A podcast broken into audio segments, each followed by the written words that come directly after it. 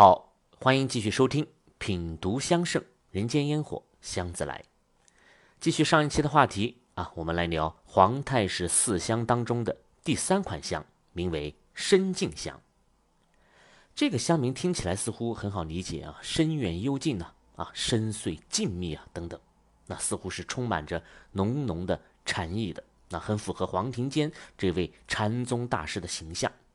那我也曾见过啊，市场上有不少用于修禅啊、悟道啊之类的香品，都喜欢附会这深静香之名啊，因为的确是很贴切嘛。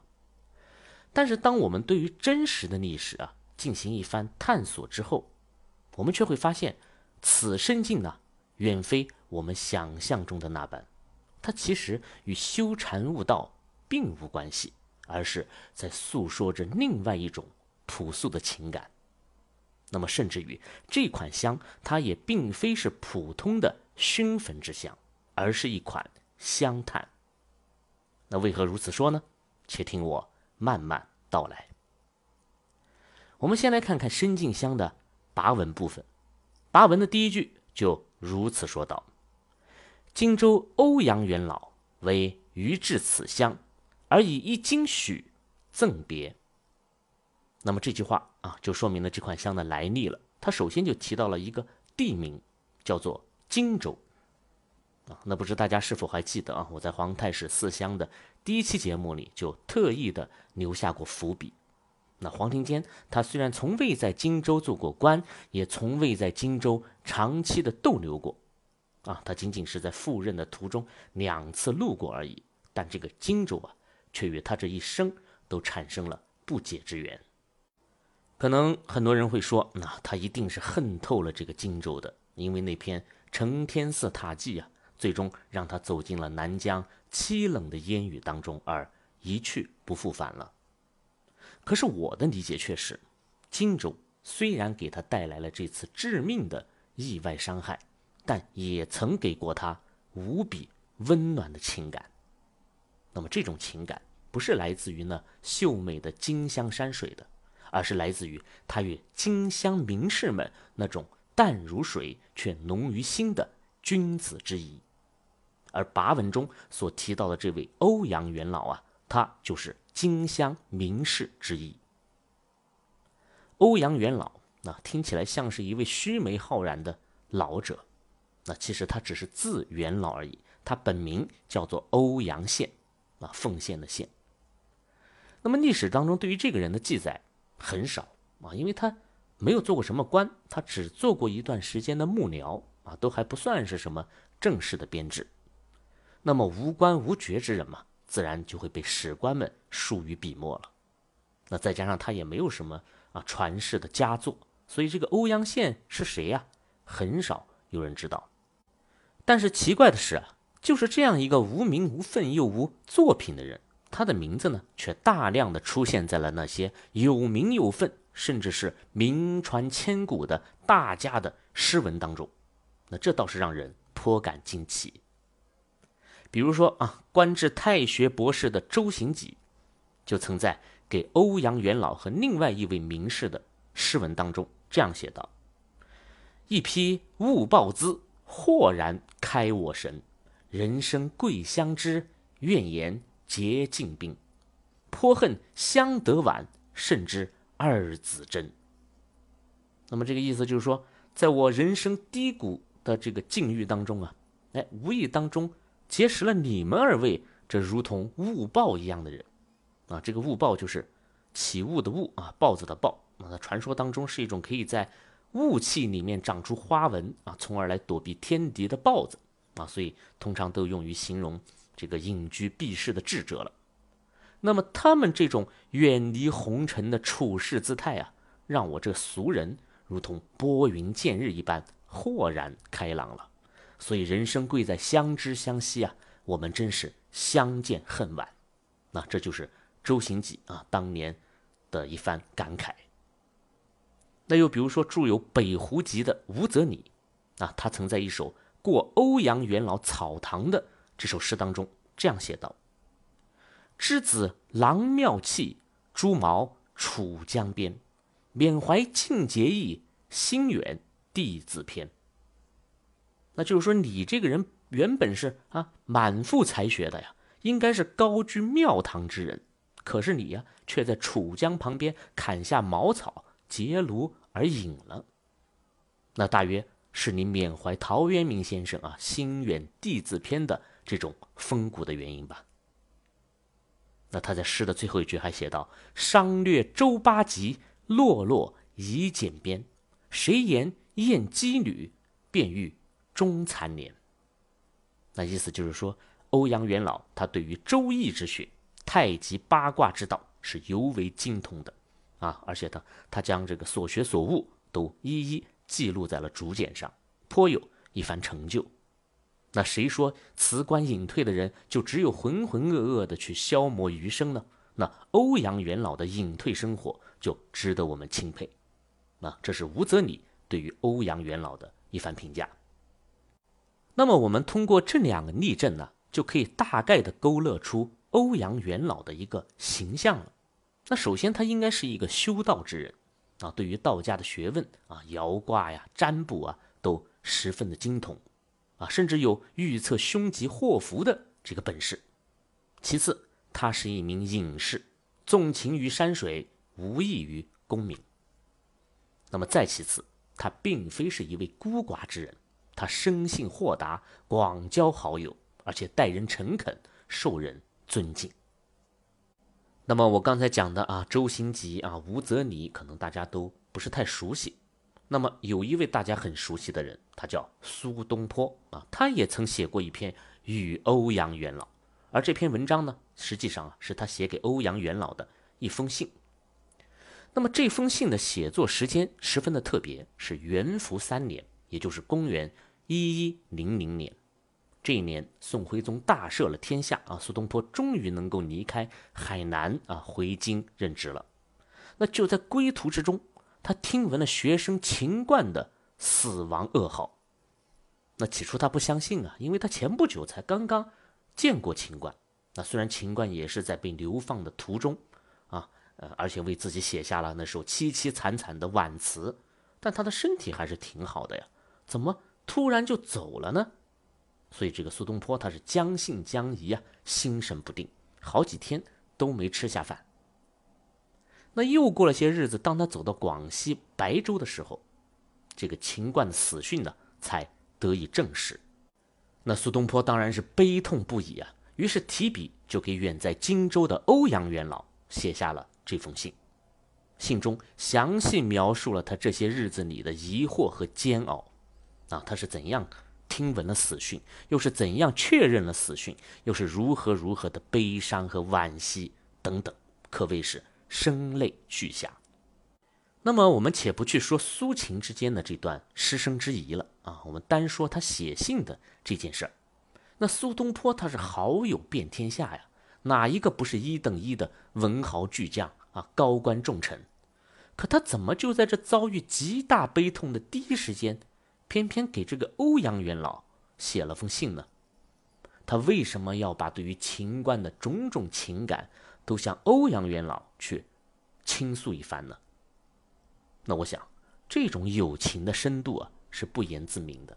他们绝非是普通的朋友。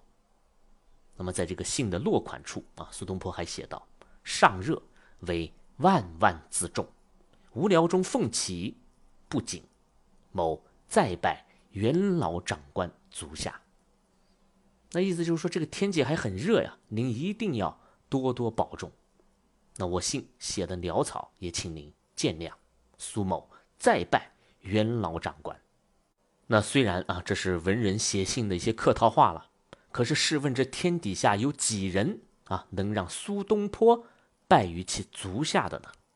而且还称其为元老长官啊！其实这元老压根就不是官呐，所以更显尊敬之情。那我想，欧阳元老呢，读到这封信的时候，也应该是泪眼迷离的。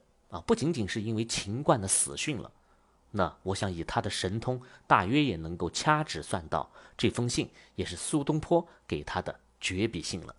因为一年以后，苏东坡也在走到常州的时候，溘然仙逝了。那么，通过苏东坡的这封信啊，我们又可以进一步的来细化一下欧阳元老的这个形象了。他可真是隐得够深呢。他身为东坡和秦观的挚友，却可以低调到几乎无人知晓，那就像他从来都没有存在过一样，可谓是把“隐”这个字给诠释到了极致的一个人。那此外，他还一定是一位情商极高的智者，他愿意倾听啊，他更愿意为别人去化解心结、疏导愁绪。那一切的压力啊，一切的困惑，经过他的指点，都可以化作云淡风轻。而他的朋友们显然也都是深知这一点的，因此，但凡遇到大起大落啊、大喜大悲之事，都愿意向他一诉衷肠。哪怕是已经达到啊一蓑烟雨任平生啊这种高度的苏东坡，也依然要向他倾诉肺腑。那么这种朋友啊是很难得的啊！如果你的朋友圈里面恰好也有这样的一位，一定要懂得珍惜了啊！此乃人生一大幸事也。那么最后我们可以确认的一点呢，就是欧阳元老呢，他与苏门的关系啊是非比寻常的。那这其中当然就包括了黄庭坚。所以黄庭坚与欧阳元老之间也是早已存在着这种深厚的情谊的。那他途经荆州嘛，自然是要登门拜访了。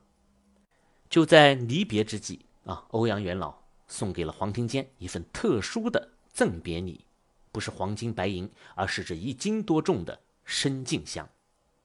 所以这里啊，我们就找到了深净香的源头了。这款香的制作人就是欧阳元老。那他为什么偏偏要送他这款香呢？这里面有什么讲究吗？哎，我们此处先按下不表啊，稍后等到我们讲香方的时候再回头来细说。跋文接着写道：“元老者，其从师也能受将士之精，其为力也不错庖丁之任，天下可人也。”那这里啊，就是黄庭坚他对于欧阳元老的一番评价了。啊，这个黄庭坚他。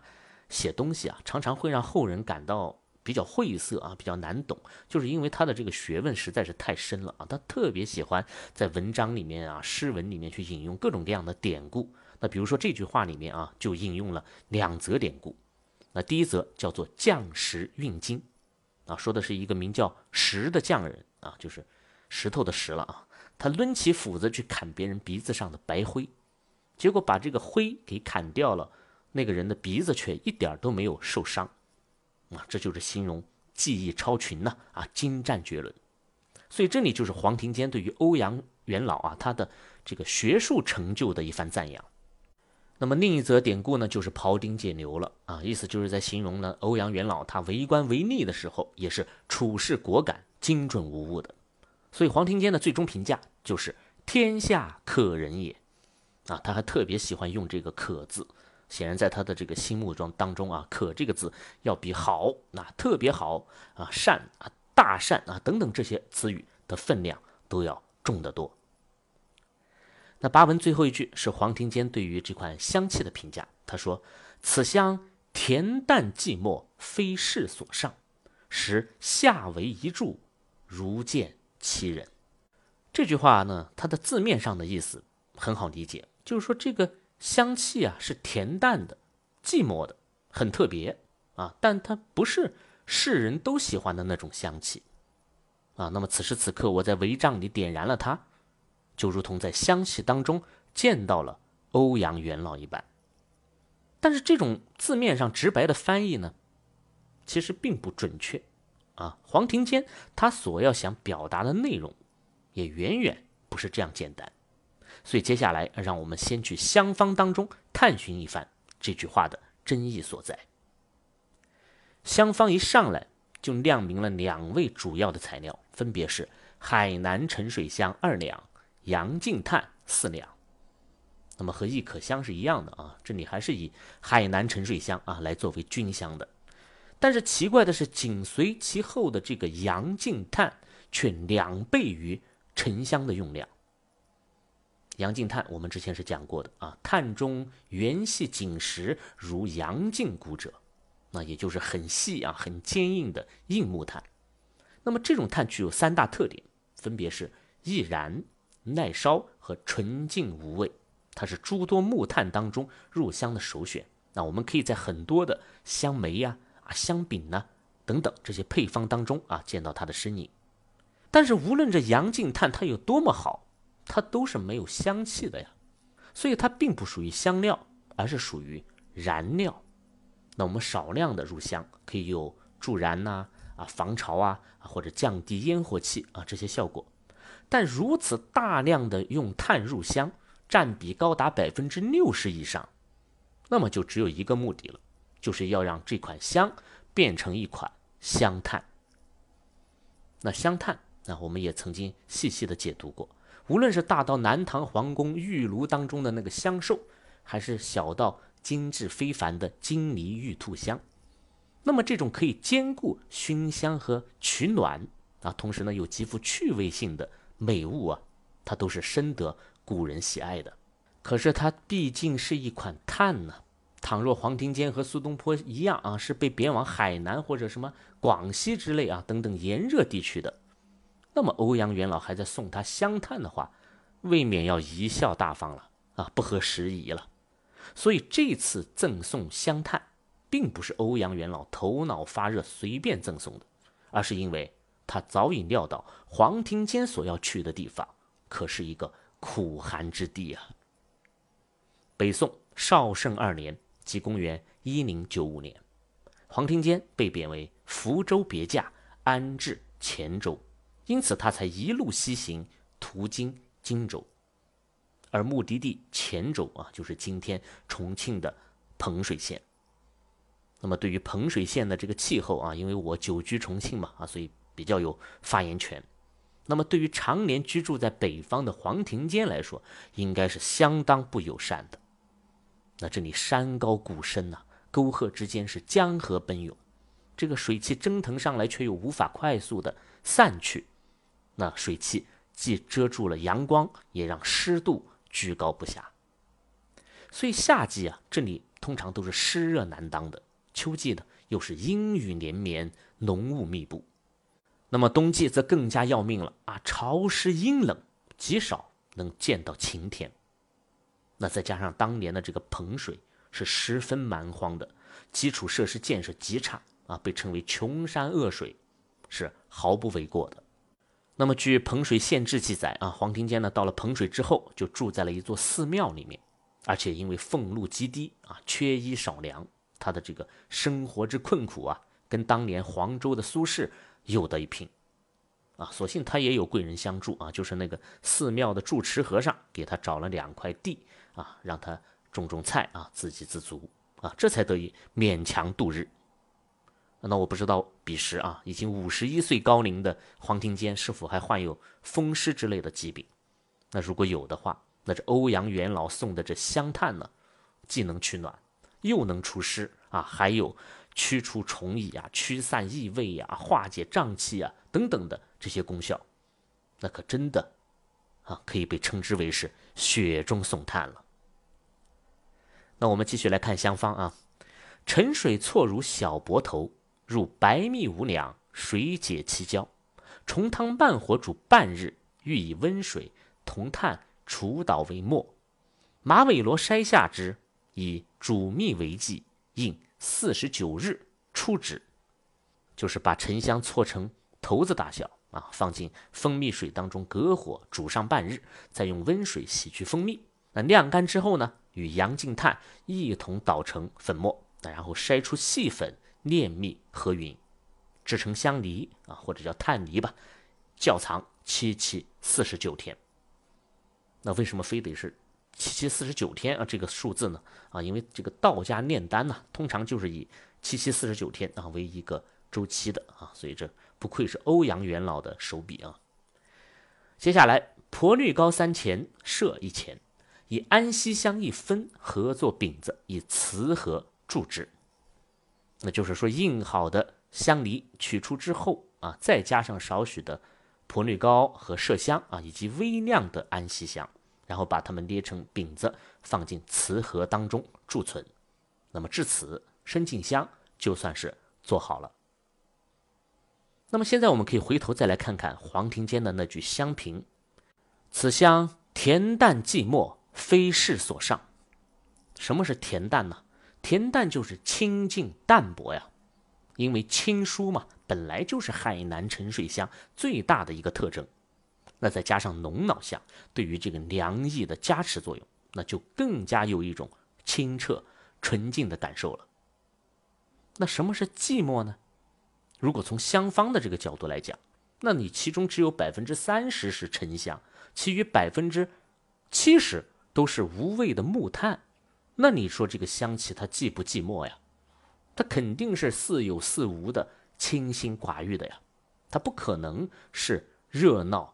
浓烈的，那么如此寡淡的香气，当然是绝大多数的世人都不能接受啊，或者说不喜欢的。